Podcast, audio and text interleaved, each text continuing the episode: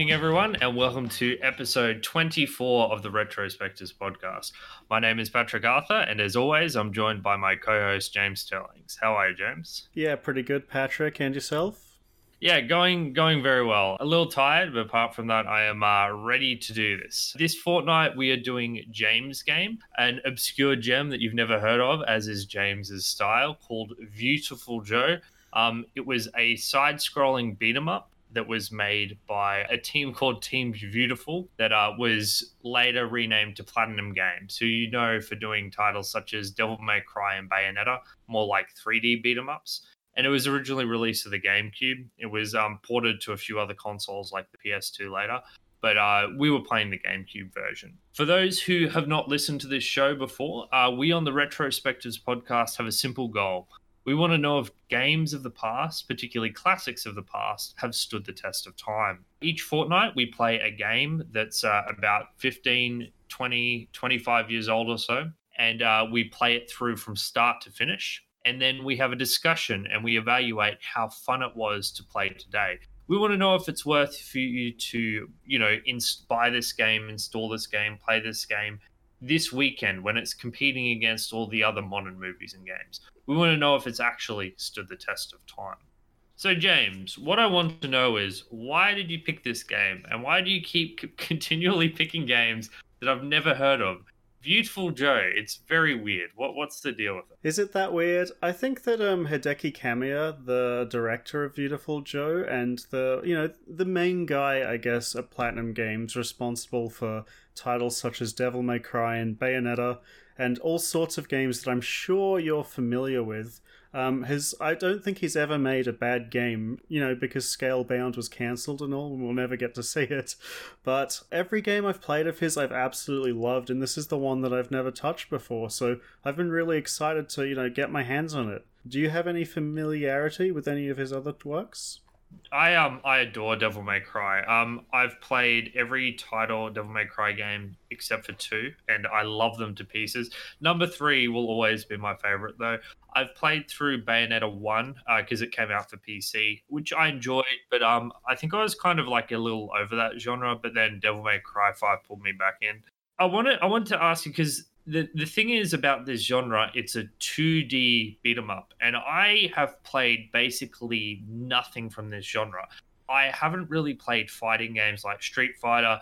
I don't even play Smash. Like I don't even enjoy playing those sorts of games. Are you familiar with this genre in a broader sense? No, not at all. Like honestly, I would, you know, kind of compare it to the other crazy games where the general gameplay loop's pretty similar, right? It's about learning enemies' attack patterns and making use of um, proper spacing and combo attacks to get their health done by ducking in and out of their, you know, opposing patterns. I really don't think, in terms of gameplay loop, the switch to 2D and 3D makes that much of a difference, honestly. Well, I have have my opinions about that, but we'll get into that later. I, I just wanted to say that my frame of comparison is basically uh, 3D fighting games, and also maybe like Furi. Furi is a reference point, and maybe some 2D Metroidvanias that have combat like Hollow Knight.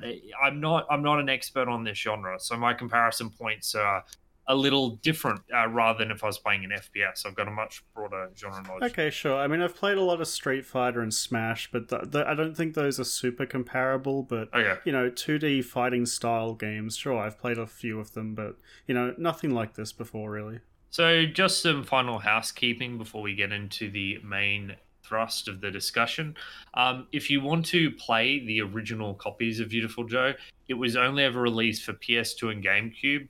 So unless you own one of those consoles and buy the game on eBay, it's quite tricky to get a hang of. For that reason, we um, we just emulated it uh, on the Dolphin emulator, which is far and away the most stable emulator I've ever used. Uh, did you have any issues, James, or did it all run smoothly? No, none whatsoever. I have a funny story about it, but we'll save that for later. Okay, but otherwise, sure. no technical issues. Oh, I'm glad to hear that at least.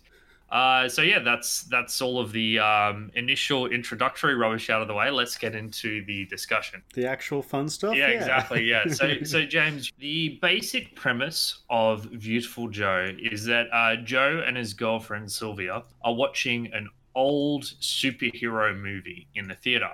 When all of a sudden, as the movie's entering its climax, a big menacing figure grabs and picks up Sylvia and takes her into the screen. Um, Joe quickly follows, dropping into movie world. Uh, within seconds of getting there, Captain Blue, or the spirit of Captain Blue, who is just defeated, it's not really exactly clear if he's alive or not. He um he grants Joe the powers to become a superhero himself, and he eventually names himself Viewtiful Joe. And then Joe must go through a typical superhero adventure to rescue his girlfriend and save the world. Very, very basic premise, but that just gives you a basic idea of the plot and stakes that are happening as this story progresses. Yeah, and so as Patrick mentioned, the entire game takes place inside of a movie, and you know, there's a lot of stuff in the game that they use to reflect this, uh, even gameplay mechanics and weird camera angles and that kind of thing. And I think the entire game's aesthetic and everything that it's trying to achieve is based around this premise that the game is inside a movie. Well, it's funny. It's it, yes, the premise is supposedly that it's inside a movie, but I think it's more accurate to say that it's like a cross between comic books and a movie because or well com- it's a movie about comic well about um you know like japanese sentai kind of thing right? Like um i guess the western equivalent being power rangers. Yeah uh, yeah that, that's a fair point. Yeah and when i think of that i think more like saturday morning cartoon. Yeah. Superhero movies even the older ones from the 50s and 60s they tended to follow more I guess, traditional plot and character arcs, whereas this feels much more episodic. It's called Movie World, but it's more children's cartoon slash comic book than it is literally movies. Yeah, it's very episodic. Every there's only about seven levels in the game, and each one of them kind of apes a famous film, um, almost like the last level Star Wars, um, one's 20,000 Leagues Under the Sea that ends with a fight against this, you know, crazy comic villain styled after Jaws. Um, you know, the entire game and everything going on in the story and the visual direction is absolutely about, you know, this Saturday morning superhero cartoon. And it, I think it's pretty great, and they do a great job of it. Yes, this game looks fantastic, and it's even got like neat um, little flourishes. Like one of my favorite things is whenever you get into a fight, you hear Sylvia say, "Just go for it," yeah. and uh, I can't remember what happens when you pause the game, but it says something like take a minute or something like that. Oh, when you pause the game, it's really snappy. It, it like it even insults you sometimes, like going yes. to the bathroom again. Really, it's so yeah. good. Yeah, I think um, the presentation of this game is extremely striking. You know, the it's got this cel shaded art direction with these deep blacks that look straight out of the page of a comic book, and it looks incredible. This is a game from 2001, and I think that this game is like the pinnacle of a title that's art direction has carried it throughout the years, and I don't think could like ever look bad. Yeah, so I, I basically agree with you. I think that this game's uh, cel shaded style is fantastic, and it is the sort of style that does stand the test of time, uh, far better than you know 3D games like Vagrant Story. Uh, but uh, there is a problem that I identified. It's not it's not terrible, okay. but it's noticeable and that comes in the animation. I think that while the individual attacks of Joe are well animated, I think a lot of the animation is kind of sloppy. Like, for example, when you're fighting the lizard man and he like jumps from his chair with an axe, he just kind of is holding the axe at an awkward angle and kind of locks into that position as he leaps into place to face you and I found a couple of the um, the bosses were kind of suspiciously animated like that. The number one problem I had though relates to the relates more to the cutscenes actually. The characters' mouths just move like their lips flap endlessly, and it doesn't. Do you think um? Do you think it's just flapping randomly, or it's um match to the Japanese voice track? So obviously, I don't know for sure, but I think it might just be flapping randomly because they just never stop speaking. Like it's just non-stop opening sure. and closing. And like I, I've played, um, like you know, for example, Sekiro with the Japanese. Yeah. Um, with oh sorry no that's not a good example because I, I listened to that in Japanese. I've played you know the Dark Souls games which were which were you know with with English and it was never it was never that bad.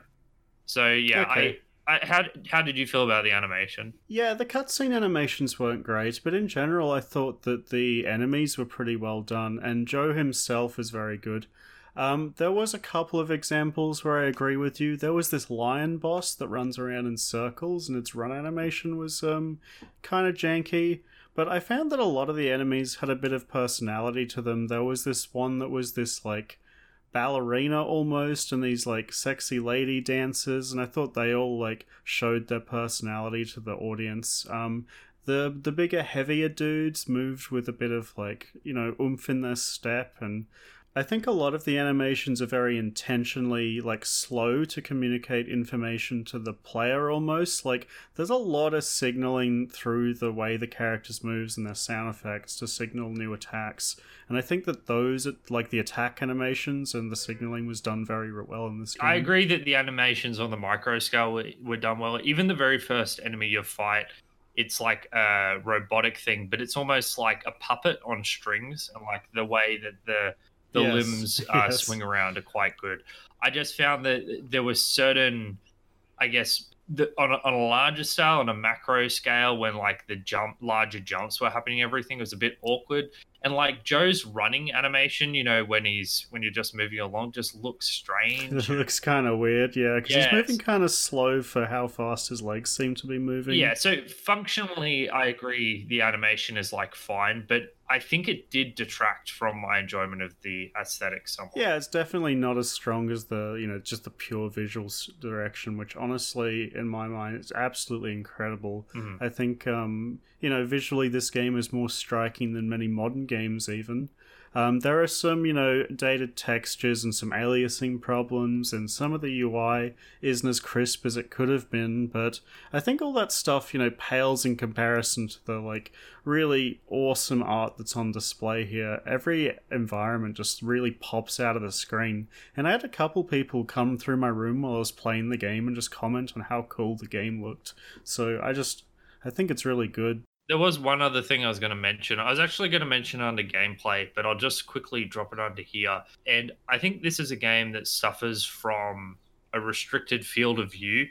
So obviously, this was a game that was designed to be played on televisions. So your field of view is quite limited. It, it's probably like a 60 or a 65 field of view. And I think this game, if you could get a widescreen version of it where you could see more yeah, it doesn't support right widescreen. That is, a, I think, that is a major criticism. Um, probably one of the most noticeable things I had playing the game. Yeah, so it, it has a functional aspect as well, which we'll get into. But from a from an aesthetic standpoint, if you could like spread this game out over your screen and and get a slightly more zoom, zoomed out perspective, I I think I would have enjoyed it even more. Um, that that was a visual qualm I had. Yeah, there's like as you said, there's so many cool little touches that this game has that make me, you know, absolutely love the visual direction. For example, the whole game's set in a movie, and I just love how the top and the bottom of the screen look like this film reel going forward the entire time. I thought that was really cool.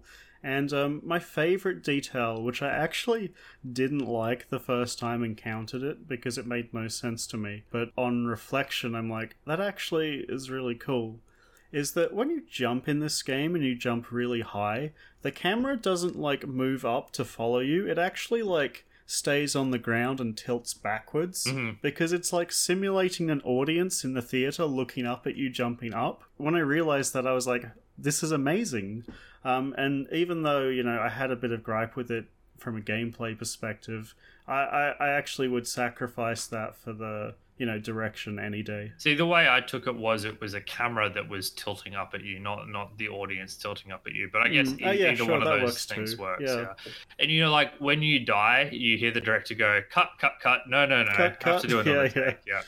another take yeah everything like that and the announcer uh, everything's really snappy like you said when you pause the game it like snaps onto screen with this loud sound effect Mm. um, and and that's another thing i love about this game is the sound effects right I think that the soundtrack in this game is okay, but the little sound effects are like out of this world. The sounds of you punching, I love that when you're punching, it sounds like a camera shutter closing. I think it, you know, ties into the whole film uh, aesthetic really well. Just everything sounds good. When you punch enemies into other enemies, it makes like a bowling pin noise. It's ridiculous, but, yeah. but it's great. I love it because that's basically what what's happening. They're being turned into bowling pins and they're spinning. Yeah, and most of the enemies you fight are robots that like break into pieces as you're punching them, and the shatter sound is so like crunchy. It's really great. I think that this is one of the like best examples of you know using sound effects to provide feedback to the player I've seen in the game. Yep, it's got a really really crisp uh, crisp palette. I I enjoyed the sound effects. Um, did you want to talk about the music a bit now? Yeah, I actually um, was listening to the music again after playing the game, and it, it like it actually struck me how low key some of the pieces are, and I think that's because the sound effects are going crazy all the time. I think it would just become an absolute cacophony um, if the back backing track was like that as well. And that's not to say that it's slow, but it's not as high octane as I was uh, like I thought it was when I was playing the game. That's that's weird. I had like literally the opposite reaction. I thought that the soundtrack was very high octane. Like you hear the snare drums going at full pace like 100% of the time in pretty much every single song. I, I was going to say that one of my criticisms of the soundtrack are that there isn't really, while there's a little bit of variety in noise and you know sound from song to song, there's no variation in tempo from song to song. These are all battle themes. Like it's just an entire oh, soundtrack. Oh, no, no, no, no, no.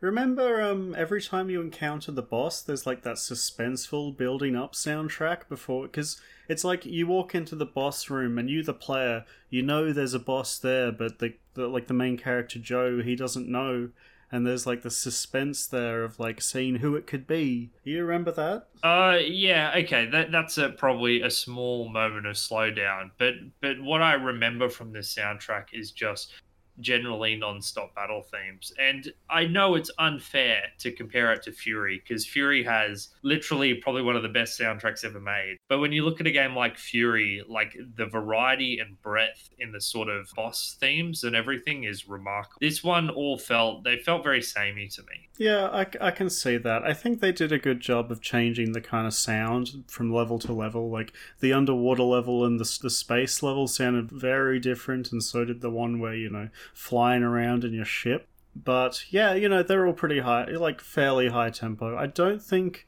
any of them are as like crazy bombastic as I was ex- like as I remembered them being before going back to review the music. Um, but they're all they're all decent, I think. And don't get me wrong, like it actually suits the game because the game yeah, absolutely an, the game's an action movie, and you have this you know bombastic track to keep going. It's just comparing to something like Devil May Cry, and I'm I apologize. I'm going to use that as a reference point a lot because obviously there's a lot of lineage between the two games. This, in a lot of ways, to me, feels like the precursor to that game. But Devil May Cry has like the battle themes whenever you get into a fight, which is like rock and electric guitar and similar to yeah. this. And then it's got like kind of more haunting atmospheric moment as you're exploring these gothic castles. And Viewtiful Joe doesn't have that natural variation in soundtracks. It's a lot more battle theme focus. Yeah, all the time. And uh, you know, I don't I didn't mind that. I think like as you said it does match the themes that the game's trying to, you know, push onto the player. Yeah. Um but I like I can see that as a criticism, but it it didn't bother me at all honestly. Um I thought that the boss themes were better than the level the general level themes personally. Um, and I loved. There's this like little sound bite that plays at the start of every single boss theme for about five seconds. That mm-hmm. like kind of ties into the battle starting, and they like it's the same five seconds on every single boss theme. Um, and they use that to overlay the fight starting with the announcer music saying to like start the battle, and I think it's really cool. Uh, you know, it gets you really hyped up to start the fight. Yeah, it's well done. Um, the little little thing that ties all the fights together, and you know, for all me saying that the boss fight things were samey, I do appreciate that there were so many unique pieces of music And I think having unique boss themes is really important thematically Yes. to help tie them together. So I, I enjoyed the music more when I was actually playing the game. I gotta say, I found trying to listen to it all in one go, I found it exhausting because it's just like, it always felt like it was at 100%. And I'm like, I can't listen to this for 10 minutes because it's too. yeah, too I think the, I think the fast. mixing and the the way it changes during the game, and you know, because you get absorbed into the battles. Um, I think it's a lot better in game. It's not the kind of soundtrack that I'd listen to outside of playing the game, but I did enjoy Yeah. it.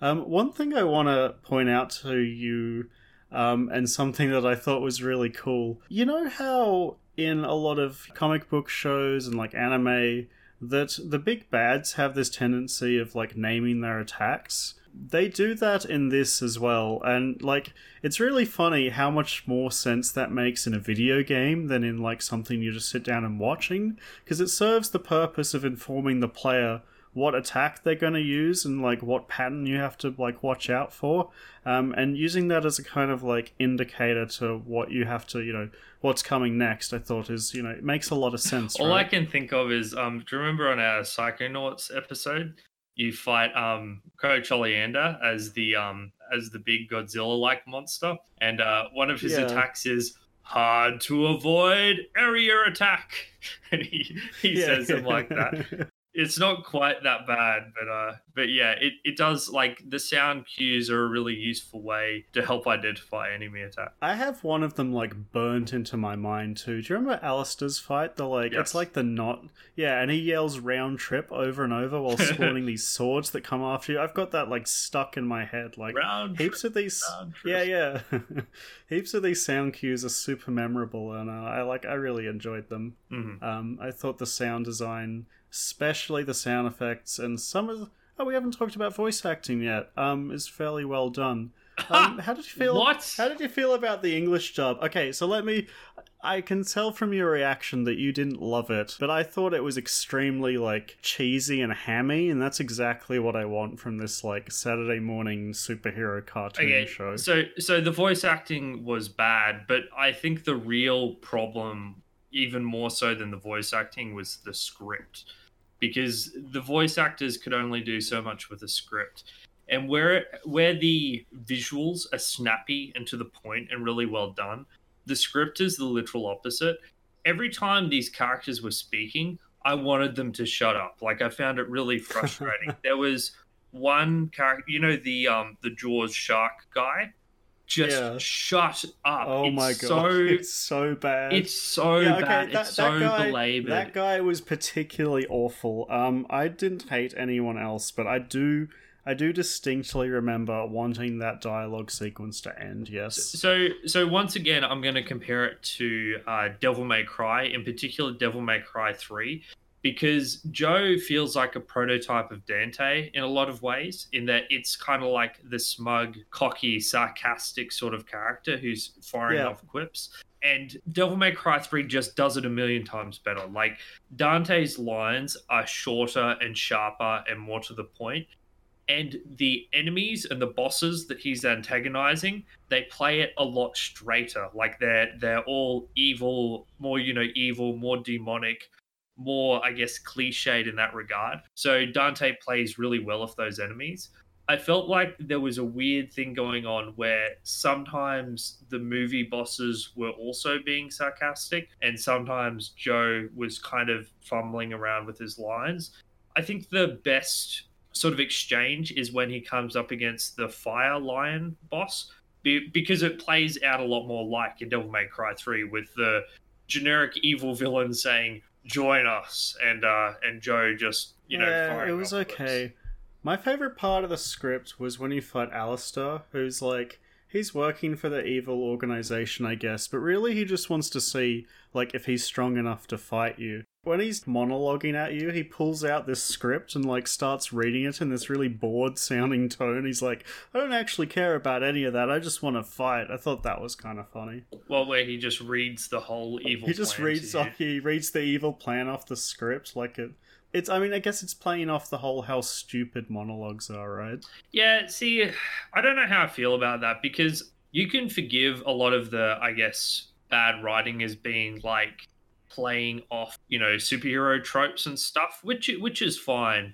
But it also comes across as a little lazy to me. Um, when we did our Max Payne episode, I think that was a really good example of of something that was like a homage to and you know loved its cliche of crime and noir but it yeah. kind of was elevated to something better like i felt like they did a really good job making it stand as an enjoyable story in its own right this feels very beautiful Joe. It just feels you know reductive and not really worth your attention. Like is is nothing wrong with it. It's not it's not you know Hideo Kojima bad, but it's um, but it's oh uh, it, it's still it's still not great, and I I never loved it. Yeah, no, that's fair enough. I mean, Max Payne, like comparing it to Max Payne script, like obviously doesn't even come close. Oh sure, I I, I just meant like as an example of something that's filled with cliche yeah, but no, like I com- I agree that it's um pretty mediocre as a whole. I didn't hate it. I don't mm. think it that shark bit that we mentioned, the shark boss his dialogue was like god awful. But outside of that one specific instance, you know, I was fine with it for the most part. It was okay. Yeah, I um I didn't like it. I, I think like even Spider Man has better and sharper quips. Platinum Games definitely uh, improved on this on this as they uh, made more games. Yeah, sure. So I guess we both agree that you know visually and audioly is that a word? Um, audibly. This game's pre- audibly. Yeah, this game's pretty good. Um, so I guess it's time for a quick music break as we've been going for you know 30 minutes now. Uh, as I said before, I think the boss themes are really good for this game, so I want to share with you my favorite boss theme, which is the one that plays when you fight against another Joe. So here you go, guys.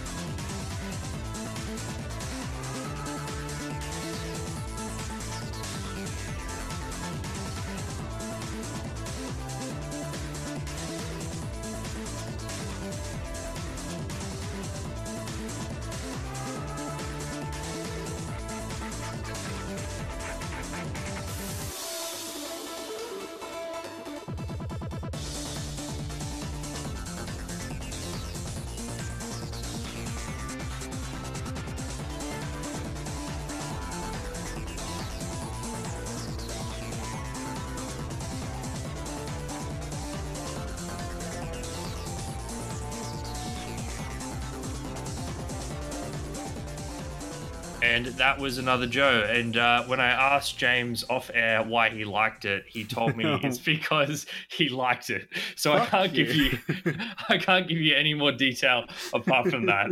Um, it's time to get into what you've all been waiting for, which is the gameplay of Viewtiful Joe. This is the. No, we already spoke about the story. this is the uh, meat and potatoes of the game, as it were.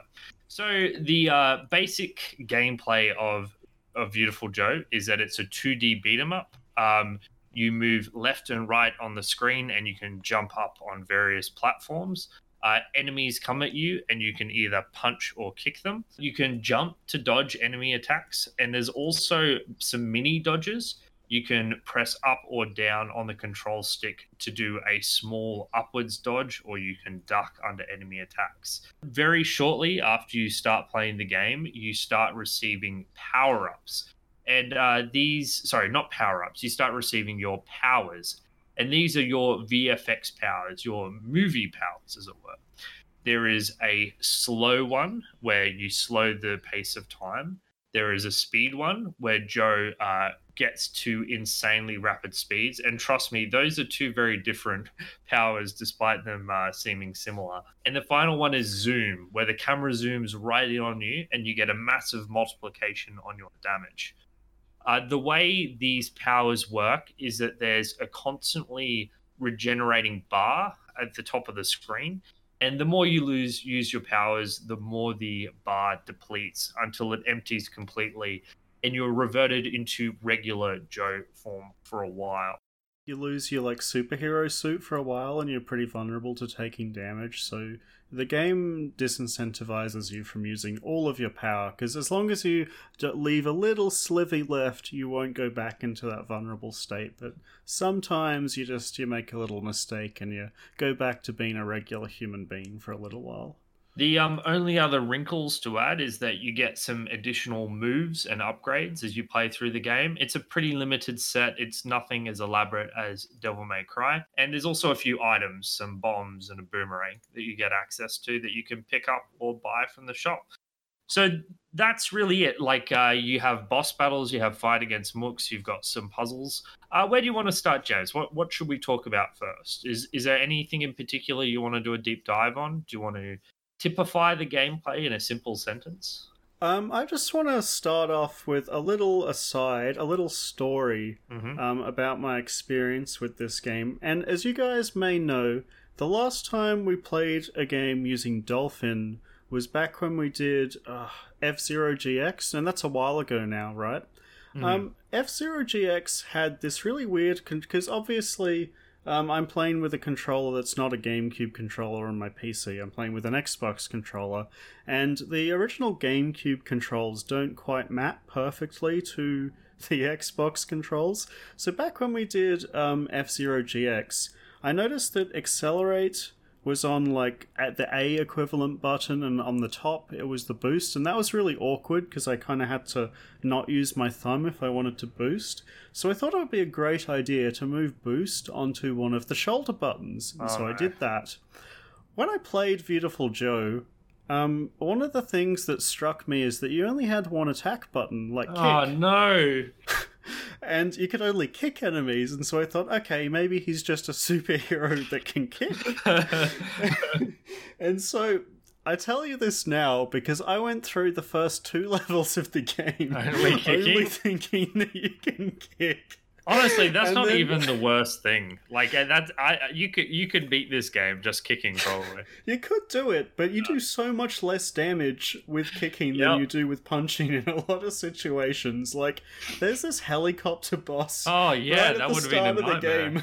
It was an absolute nightmare with just the kick button. Yeah, deflecting the bullets would have been really hard if you were just kicking. Yeah but I like to think that I, I got good and managed to beat at the end. Um, this game has two difficulty levels, and this is one of my favorite parts of the game.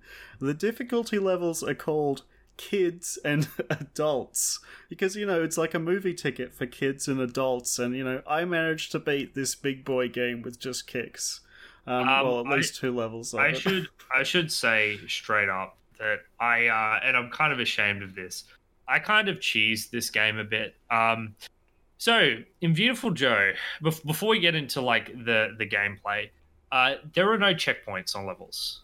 There are zero yes. checkpoints.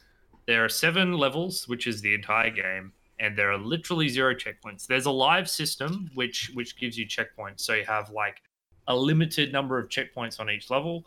But once you die for good, you go back to the start of the level and do it all over again. What I was doing was uh, once I died to the final or tough boss of each level, I when I got back there again, I would create a save state right before the boss, so I could practice the boss over and over again. Um, and then I would, you know, go back to the start of the level and beat the level legit.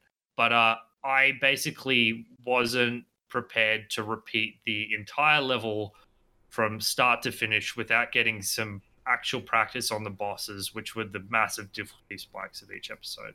Wow, you um you were a lot more lenient with those than I was. I just I just put a save at the start of each boss and you know beat it from there.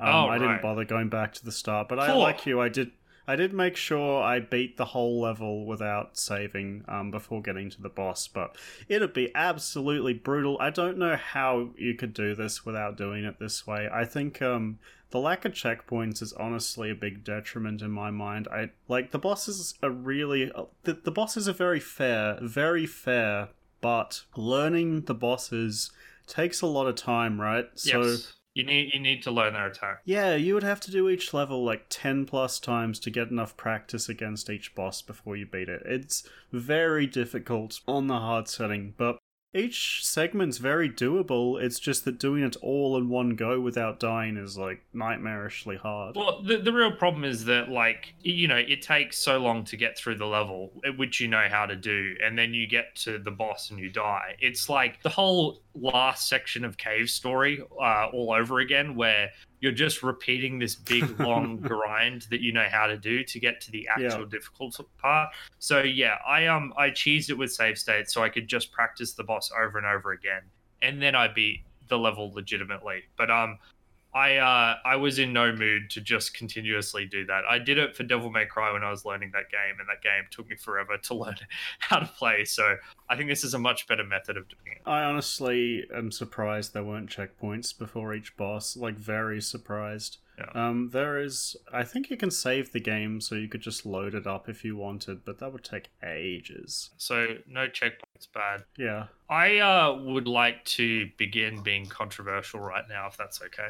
Yeah, sure, go for it. Um, James, I really, really wanted to enjoy this game more than I did. So I know it's got nearly universal critical acclaim from both, you know, the journalists and and its fans. And I'm a big fan of the 3D offerings of Platinum Games. But the truth is, I just bounced off this game and the experience really hard. I didn't really have that much fun playing it. I'm And surprised. if I had to just like nominate and explain the number one reason for why I didn't love this game, it would be that what what it ended up feeling to me was it was about using your superpowers, particularly slowing down time, than it was getting good at, I guess, fighting enemies and dodging attacks. Um, and I've struggled to find a rhythm that I was comfortable with, with that I have in pretty much every other 3D fighter that I've ever played, because I was just constantly, constantly spamming the slow down time button yes. all the time. Yeah, me too. I think you're absolutely right. Like I was um well, not right about not enjoying it. You have bad taste there, but but um I was also surprised that this game has much less focus on like intricate like learning moves and combos and that kind of thing and much more of a focus on like using the right power at the right time of which is relatively simple to do. Um, I thought that in the first level, before you get any powers, I was like trying to figure out how to kick enemies up into the air and then do combos when they're stuck in the air to get them do to die in one combo. And then once I mastered that, I felt pretty good. And then as soon as you get the slowdown power, all of that stuff is just like thrown out the window because you can just it's just irrelevant. yeah, right? you just walk up to an enemy. Like all the mooks in this game, just you slow down time and they explode. Um, there's no skill to it or whatever near the end of the game. Like only the like mini boss enemies even come close to being difficult. And then as soon as you get, which I guess ties into the the way the difficulty works, but I hate that. So as soon as you get the zoom in power and you can combine slowing down time with zoom in, you just mm-hmm. like shred through mooks. So I was kind of surprised about that because slow down zoom ends up being, you know, well, for me at least, it probably was for you as well, right? The number one way to damage enemies. Well, yeah, it was particularly with yeah, that was how I damaged enemies. But the thing was, I used slow down literally non-stop because it doesn't only give you a huge damage boost; it also just helps you to dodge, things? Yeah, correct. everything. Yeah. because you know everything's moving super slow. So I was just tapping slow down time ninety percent of the time, and I, I used the speed up power on occasion, but really I felt getting good at this game was primarily about mastering the slow down time power up. Yeah, and um, you can use speed up and slow down at the same time to like, because when you slow down time, you go slow as well. But if you speed up, you move at normal speed while everyone else moves slow at the cost of draining your meter twice as fast, and that makes dodging things like really simple if you um, use it in small bursts to not deplete your meter. Um, I think that in general, just fighting mooks was pretty like it was okay, but it wasn't great. Um, I think that the boss fights were a lot, lot better than the mooks, and if this game was just boss fights, I probably would have liked it more. Honestly, Okay, okay, let, let's get into that because the thing was, I I agree that the bosses were better than fighting mooks, but even then, I never loved it. There was something about these fights, and I'm happy to accept that this is a problem with me and that there's something I'm fundamentally misunderstanding, but the fights never felt clean to me. I, that's the best way I have Really? to describe it. When when I played when I played Devil May Cry, and when I got good at Devil May Cry, I felt I could beat bosses without taking any damage, essentially, because over the course of the fight, Oh, okay. you kind of learn all of the dodge windows. It's Yes. like, okay, you learn to read the attack and then you dodge at exactly the right time. yes. You dodge the attack, then you get an opening to get some damage in, and it goes back and forth like that over a period I- of time. I did feel that way about this game. I think that the boss fights in this Okay. game are incredibly fair. Every time I encountered a new boss, it fucking destroyed me for like 10 minutes of me just getting my ass kicked. And then I would slowly like learn each of its attacks and how to avoid them. And then uh, the like when I finally beat the boss, I would do it without taking like any damage because I knew what to avoid and how not to get killed. I think that every single boss attack in this game is avoidable, easily avoidable, even if you know what to look out for, and that every boss has like a strategy that when you use it makes the boss pretty straightforward. It's just a matter of finding that strategy. And this is my favorite kind of boss design because it's very fair. There's only one instance in the entire game um, where I think a boss um, can hit you with damage that's unavoidable, and that's the like the last boss because it's a bit of a a bit of a projectile clusterfuck at times. But other than that, I think the bosses are really fun, fair, and a big learning process for you to get around on. Yeah, maybe there's something I fundamentally misunderstood because the way I would approach boss fights is, broadly speaking, is when I had my VFX meter up and I had slow, I'd be trying to hit them. Yeah. And then when it was down low, I'd be away dodging and then I'd be tapping the slow button nonstop to give me, I guess, more reaction frames to whatever attack was coming my way. And a lot of the time, you can like attack enemy attacks out of the air, or you can. There's a move that's a dive kick, Yes. and the dive kick improves your mobility a lot. Yep. So I was able to, you know, tap that. Then when I saw an attack coming my way, dive kick out of the way Mm. but I didn't feel like I was learning enemy patterns like I do in Devil May Cry, where they do a swing and I learn the perfect timing for the dodge and then I hit them. I felt like I was just spamming the slow button. Like I, I, I can't emphasize enough that that was the fundamental sort of experience I had and how I learned how to play this game and how I felt was the most effective way to approach it, which was to spam slow. And the thing is, I don't enjoy playing the game in that way. I Honestly, in the fights, once I figured out how each fight works, most of the boss fights I only used slow down to like boost my damage. Oh okay. In full speed, I was able to like even there's this boss that's this big flaming lion that Yes. turns into a tornado, and then like to beat it, you have to like duck five of its attacks that come out really fast. When I beat Yes. that boss, I did the tornado bits without slowdown at all because I found it like easier. Um, but that took me ages to get to that point, and even then, I had to use it like sparingly. But I found that particularly the second boss, the big dude with the axe, if you Mhm. know, if you figure out how to beat him, which is to bait out his low attack that you jump over, um, you can just get them stuck in a lot of kind of loops where they just do the same attack over and over that you can easily dodge. Yeah, I, I beat the lion guy just by kind of hugging him and going into slow mo and hitting him a lot. Yeah, yeah, because um, I mean, I actually had to look up the strategy on a couple of bosses, like just to get me started. Because the lion in particular, I had no idea how to actually damage him. Um, it took me Oh right. like I couldn't figure it out. I just couldn't figure it out because you have to use one of your powers in this particular way that I'd never really done before in order to actually be able to hit him because he's got like this big damage aura around him the entire time. But like once I knew that, it was fine. Um, in general, you know, the bosses are my favorite part of the game. I really like fighting all of them except for maybe the first boss, which is this big bat. I think it has like way too much health for how easy it is to fight. First boss was the helicopter, mate. Ah, it's like a mini boss. I found I found all of the big Okay. vehicle fights to be kind of like tedious, honestly. Yeah. Mediocre.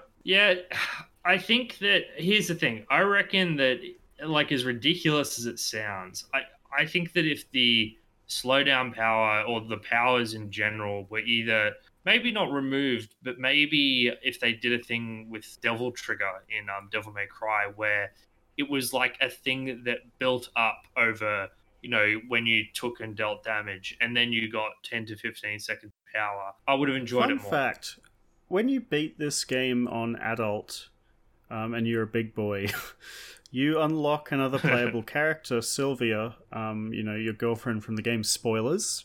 Um, and she plays kind of differently to Joe, which is she has double the speed but takes double damage. And then when you beat and you unlock a harder difficulty, and then and I didn't do this myself. I looked this up because you know beating the extra hard difficulty above me. But there's there's about there's four characters you can unlock to play through the game as that all play through kind of differently, and one of them is Alastor, the like the black dark counterpart, you know, like the Black Ranger from Power Rangers tier. Yeah. Yeah, and you can play as him, and he actually has that mechanic that you just described where it builds up and he doesn't he doesn't automatically transform into his stronger self. You have to like manually do it and it drains a lot faster. Right. Yeah, so you know, maybe that's something for you to look into. But in general I disagree because I think the powers are the entire backbone of this game and I think it does a really good job of utilizing them in these really bizarre ways that I thought were like both interesting creatively and kind of comedic. Like These are like the puzzle sections, right? Kind of, yeah. Like on the second boss, for example, there's this move he takes where he sh- throws all these missiles everywhere that sets the whole stage on fire. And you can, like, if you're on fire, you take damage over time. But the way to put the fire out is to actually press the speed up button.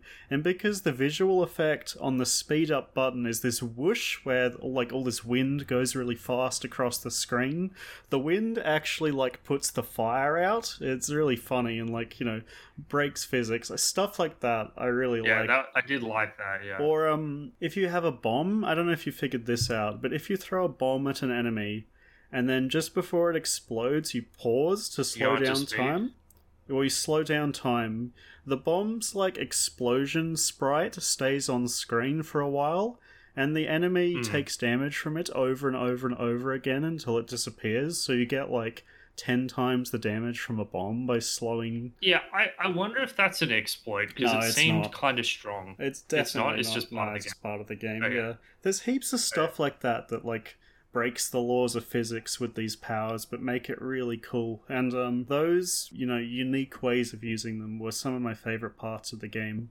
which um i think does a good job in general of you know mixing up what you're doing other than fighting mooks occasionally Yeah, it's it's not that you know playing through each level is like incredibly painful. I I really think the main problem with it is that the fights against the idiot enemies are so uninspired and unengaging. Yeah. One of the things that Devil May Cry has over this game, even though it has a similar level structure with no checkpointing, is that the fights against the regular enemies can be just as compelling as the boss battles. They can be. I think that um sometimes in those games like the mooks become pretty trivial as well, but they have enough health that it's still fun just to combo them and try different moves on them, Yeah. like their punching bags. That's it exactly. Even when you've mastered the combat and they're not a challenge, it's still fun to, I guess, destroy them perfectly because you've got, you know, you're trying to maximize your style meter, and Yeah. it, it's it's just a more satisfying experience. So yeah, if if I couldn't, if I wasn't, you know, safe stating before the bosses to learn them, I. I can't imagine how bored I would have been just running through those early stages. Yeah, no. I, I completely agree with that. I think the lack of a checkpointing system is pretty garbage. Even though the, the the actual fighting of the mooks was boring, I want to go back and talk about the sound again because actually, like for me, actually just punching this thing sounds and like the feedback you get from hitting things is so good that I still kind of enjoyed it for the most part. Hitting robots and hearing the sound effects of them shattering is just great. Like the feedback in this game is so so good. Yeah, and uh, like I said, I do like the way enemies kind of like scatter into one another when you get a Yeah. um, a dodge off. Uh, you get a chance to ricochet them and uh, take out other enemies with them. It's very satisfying. Yeah. But uh, yeah, I, I once again feel it's let down by the fact that you just go into slow mode. You you never re- I, so I want to. The thing is, James, the problem I always had was a problem of rhythm, and rhythm seems like a silly thing to talk about with fighting games, but I think it's like so essential to the experience. There needs to be a natural flow, a natural back and forth, and I just didn't get that from Viewtiful Joe at any stage. It was always so stilted because I was constantly dropping in and out of these powers. It didn't feel like I was like fighting things for a while. I'd power up and do a sweet move, and then I'd go back to fighting enemies. I was just always in my powers. I was always constantly zipping out of slowed down time and regular time.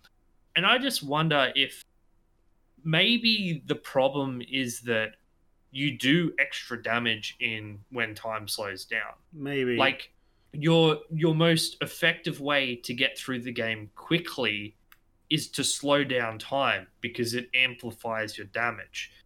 Maybe if slow down time was literally just a slowing down of time, like you could use it to solve puzzles and get like specific, you know, attacks in uh in you know when enemies are spinning or whatever to break to break them out of that state yeah, I just it might have been a lot more enjoyable I never had this problem that you're describing. Like, you know, I'd run at an enemy, I'd zoom in and slow and punch it a couple of times, zoom out, run over to another enemy, repeat. Um, you know, I guess like it would look fine to me, and it felt fine to me. Um, I I really Okay. didn't have this problem you were having. I wish there had been a not more incentive to use going f- like the speed up. Uh, I Mhm. thought was really underutilized. The only thing you really use it for is that often, like you go so fast, you spawn like after images of yourself that hit other things on the screen. And there's this thing where there's items in like the background and the foreground that because you're on a 2D plane, you can't access, but if you spawn a lot of after images, sometimes they'll like punch it to break it open, um, which I thought was kind of funny. I liked that. Um, I didn't even notice that. That's very cool. Really? Okay, yeah. There's I, I didn't use speed up very often, honestly. okay, yeah. Because did you not notice all those boxes in the background that had no way of like hitting? No, I didn't. Okay. Well, I'm stupid, aren't I? um. So yeah, there was that. Um. Yeah, I don't know. I really liked this game. I thought it was fun. Yeah, and the thing is, James, like I feel bad because I don't even think it's a bad game. It's just I just kind of bounced off it. It just um it just never clicked with me. I just kind of saw the slowdown and the speed up as you know part of your arsenal, like the same as punching or kicking was. So, um, which I thought in general was used pretty well. Um, a lot of the bosses generally require you to make use of this spinning move you can do when zoomed in in order to knock away things a lot. Um, yeah, I, I thought it was pretty well done. The boss fights in this game, in my mind, are excellent. I loved all of them, and you know the mooks are they're whatever. They're still fun to hit because they sound great when you punch them, but they don't offer a huge challenge. Just another point to bring up. I talked about the limited field of view before, and I think it did have a gameplay repercussion. Okay. Um, there are times where enemies are kind of like off your screen or at the edges of your screen, and you can't see them very clearly.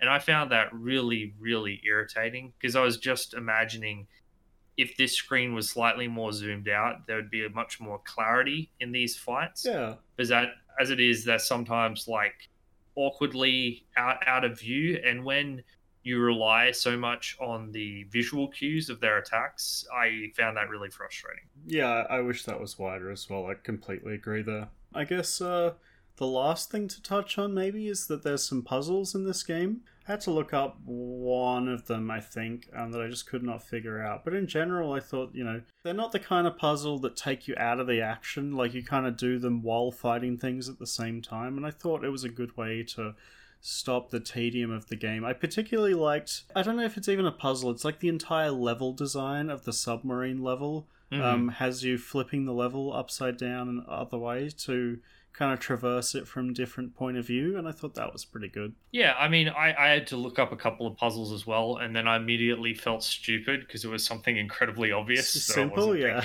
Yeah, it's it's funny. It's kind of a stretch to call them puzzles. It's more like use X power in X way to to do this. So I imagine you can just eventually brute force them all by just testing all the powers in different ways. yep absolutely But um, yeah, in general, yeah, they were a fine addition. Um, breaking it up, giving the level a bit of flow. I, I didn't mind it at Some all. them- Um, it was nothing special, but it was it was like it suited the theme and everything. Like the other uses of the powers, they always break the laws of physics. There's this one where you're riding the top of this truck. Um, that's powered by like a jet booster and it's doing this big jump, but it never makes the big jump.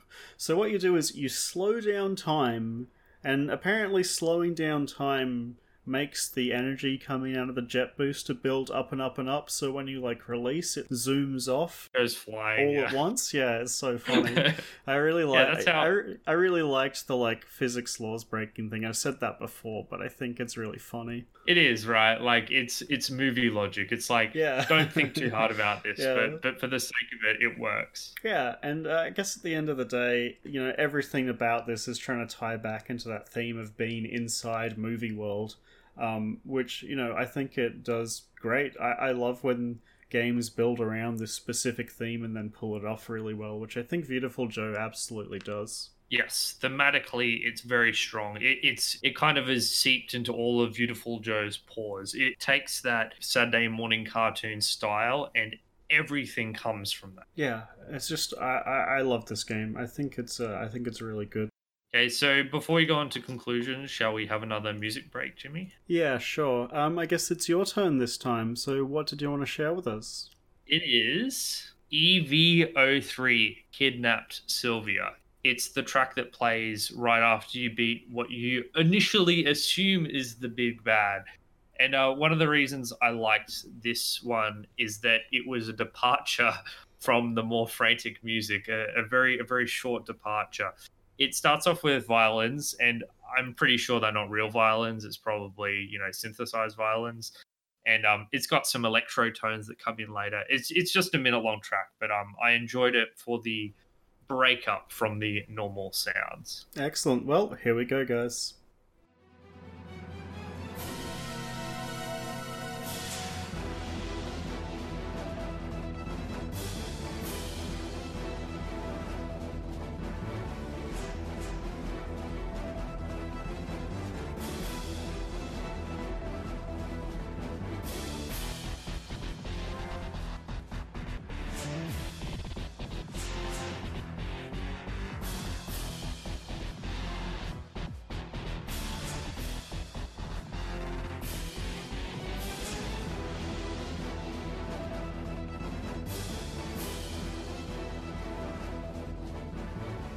So that was EVO3, um, and I guess that brings us to the near the end of the episode and like towards our conclusions. So, Patrick, did you want to lead us on your final thoughts? So yes, and as uh, I apologize to any fans of this game because this game is beautiful, and I know that people adore this game to pieces. But the truth is that when it came to the essential combat, the essential gameplay, which is what I love, I found this experience not particularly compelling.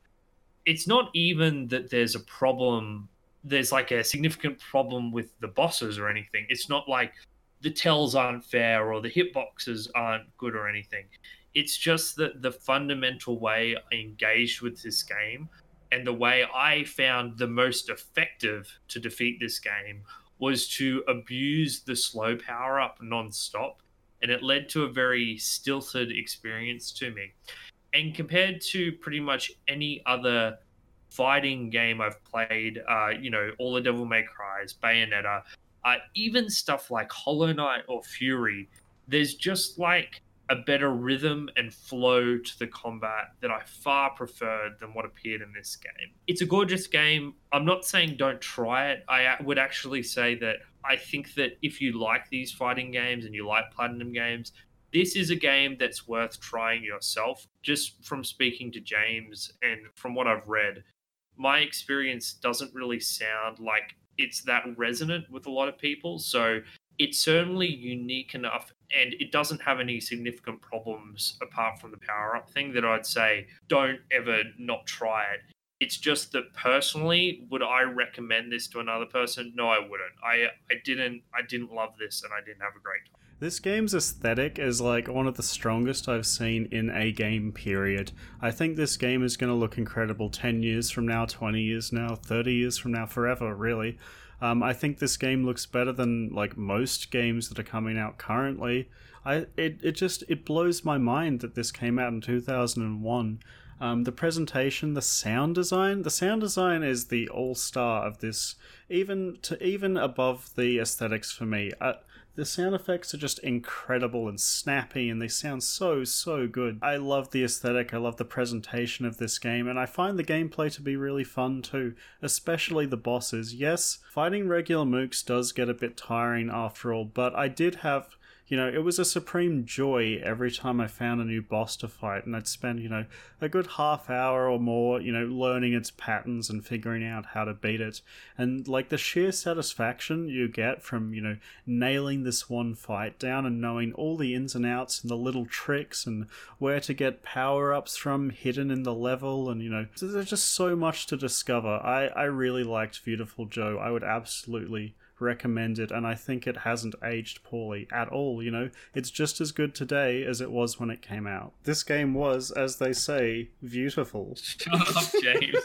God damn it. How long have you been waiting to make that pun? like the entire episode. Yo, I mean, isn't that what happens in the story? So, like, so the Alastor compliments him and says, that attack, it was beautiful. What was your name again? He goes, uh, Viewtiful Joe.